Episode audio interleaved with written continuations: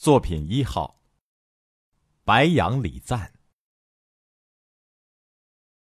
那是力争上游的一种树。笔直的干，笔直的枝。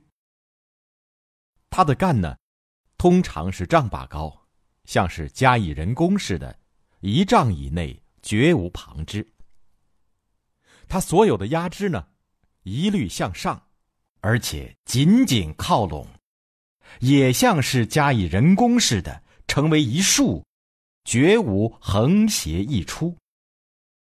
它的宽大的叶子也是片片向上，几乎没有斜生的，更不用说倒垂了。它的皮光滑而有银色的晕圈，微微泛出淡青色。这是虽在北方的风雪的压迫下。却保持着倔强挺立的一种树。哪怕只有碗来粗细吧，它却努力向上发展，高到丈许、两丈，参天耸立，不折不挠，对抗着西北风。这，就是白杨树，西北极普通的一种树，然而，绝不是平凡的树。它没有婆娑的姿态，没有曲曲盘旋的求枝。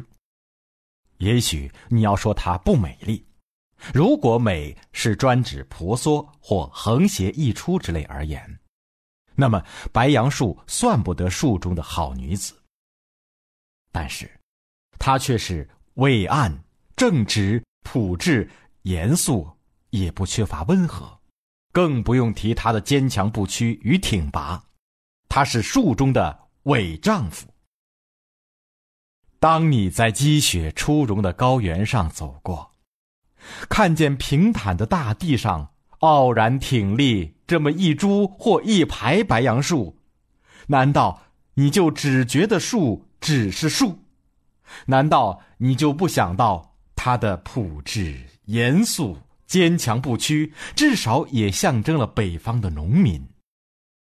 难道你竟一点儿也不联想到，在敌后的广大土地上，到处有坚强不屈，就像这白杨树一样傲然挺立的守卫他们家乡的哨兵？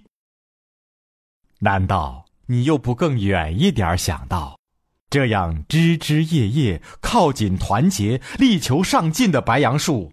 宛然象征了今天在华北平原纵横绝荡、用血写出新中国历史的那种精神和意志。